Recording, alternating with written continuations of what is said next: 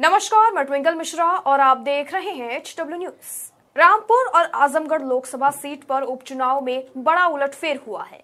भाजपा ने ये दोनों सीटें सपा से छीन ली। रामपुर में भाजपा प्रत्याशी घनश्याम लोधी ने करीब बयालीस हज़ार मतों से समाजवादी पार्टी के आसिम रजा को मात दे दी है। वहीं आजमगढ़ में भोजपुरी गायक और भाजपा उम्मीदवार दिनेश लाल यादव उर्फ़ निरहुआ ने सपा प्रमुख अखिलेश यादव के भाई धर्मेंद्र यादव को हरा दिया है। भाजपा के लिए यह जीत काफ़ी मायने रखती है, क्योंकि रामपुर को सपा के कद्दावर नेता आज़म खान और आजमगढ़ के अखिलेश मुलायम का गढ़ माना जाता है। 2019 लोकसभा चुनाव में आजमगढ़ से अखिलेश यादव जीते थे। वहीं 2014 में मुलायम सिंह यादव यहाँ से सांसद चुने गए थे। उधर 2019 की अगर हम बात करें तो लोकसभा चुनाव में आज़म खान रामपुर में सांसद बने थे। अब ये दोनों सीटें भाजपा के खाते में चली गई हैं। आजमगढ़ की अगर हम बात करें तो यहाँ उपचुनाव में भाजपा ने मशहूर भोजपुरी गायक दिनेश दिनेश लाल यादव उर्फ़ निरहुआ पर एक बार फिर भरोसा जताया और 2019 में भी निरहुआ इस सीट से चुनाव लड़े, लेकिन हार गए थे उस वक्त। तब सपा प्रमुख अखिलेश यादव ने उन्हें हरा दिया था।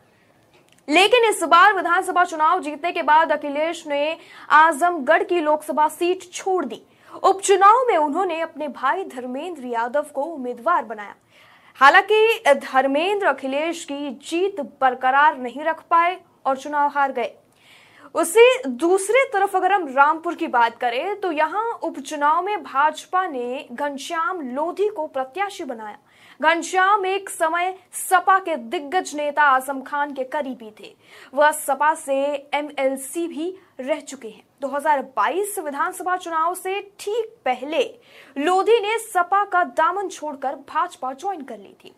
तब वह पार्टी से टिकट पाने की कोशिश में लगे हुए थे, लेकिन उन्हें टिकट नहीं मिल पाया था। आज़म खान के लोकसभा सीट छोड़ने पर उपचुनाव का ऐलान हुआ तो भाजपा ने घनश्याम लोधी को उम्मीदवार बना दिया। दूसरी तरफ़, सपा ने आज़म खान के करीबी आसिम रजा को टिकट दे दिया। जेल से बाहर आने के बाद खुद आज़म खान ने आसिम का नाम लिया। उनका, उनके नाम का ऐलान किया था, लेकिन घनश्याम लोधी ने बयालीस हज़ार मतों से जीत कर हासिल जीत हासिल की थी उस वक्त। आजमगढ़ लोकसभा सीट, यहाँ यादव और मुस्लिम वोटर्स की संख्या सबसे ज़्यादा है। अगर हम यादव के वोटर्स की अगर हम गिनती की बात करें तो। और वहीं दूसरी तरफ़ दलित और कुर्मी वोटर्स भी निर्णायक भूमिका में यहाँ पर दिखाई देते हैं। वैसे आमतौर पर यादव वोटर सपा के साथ जाते हैं, लेकिन लोकसभा चुनाव हारने के बाद भी स्थानीय स्तर पर निरहुआ जनता के बीच रहकर काम कर रहे थे। इसका फ़ायदा उन्हें मिला है और सपा के कोर वोटर्स भी भाजपा में शिफ्ट हो गए।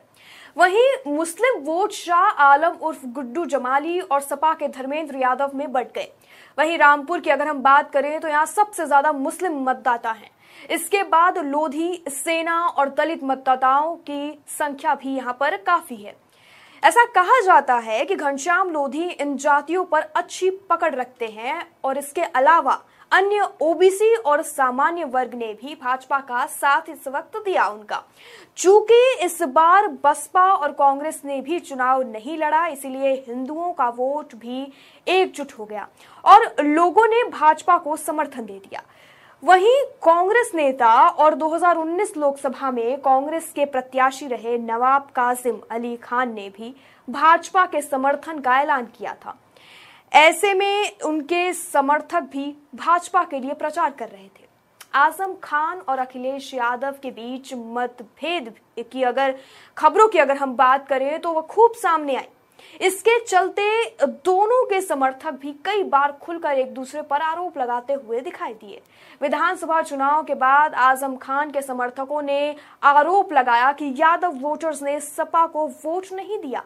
वहीं बुलडोजर और अन्य मामलों में मुस्लिमों का साथ न देने का भी आरोप सपा पर लग चुका है।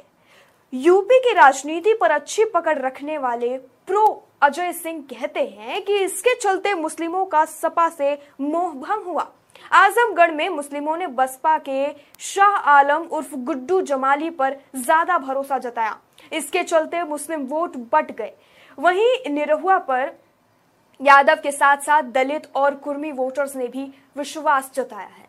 जिस तरीके से उत्तर प्रदेश के इन चुनावों से सामने आया कि अखिलेश यादव के गढ़ आज़म, आजमगढ़ में इस वक्त भाजपा की पकड़ आ गई है और अब भाजपा यहाँ पर जीत गई है। जैसा जिस कदर दिनेश लाल यादव ने बयालीस हज़ार वोटों से यहाँ पर जीत हासिल की है यह काफ़ी साफ़ नज़र आता है कि अब अखिलेश यादव के हाथ से ढील पकड़ ढीली होती जा रही है और दिनेश लाल यादव के हाथ में सत्ता आ गई है। अब उनके काम ने, उनके सभी जो उन्होंने पहले काम किए थे उन सभी पर अब उनका नतीजा सामने आया है और उन्होंने आजमगढ़ में जीत हासिल की है। इस पूरी खबर पर उत्तर प्रदेश के इस चुनाव पर आपकी क्या राय है और आप क्या सोचते हैं अखिलेश यादव के बारे में और जीते हुए दिनेश लाल यादव उर्फ़ निरहुआ के बारे में? कमेंट सेक्शन में लिखकर हमें ज़रूर बताएँ। वीडियो यही समाप्त होता है।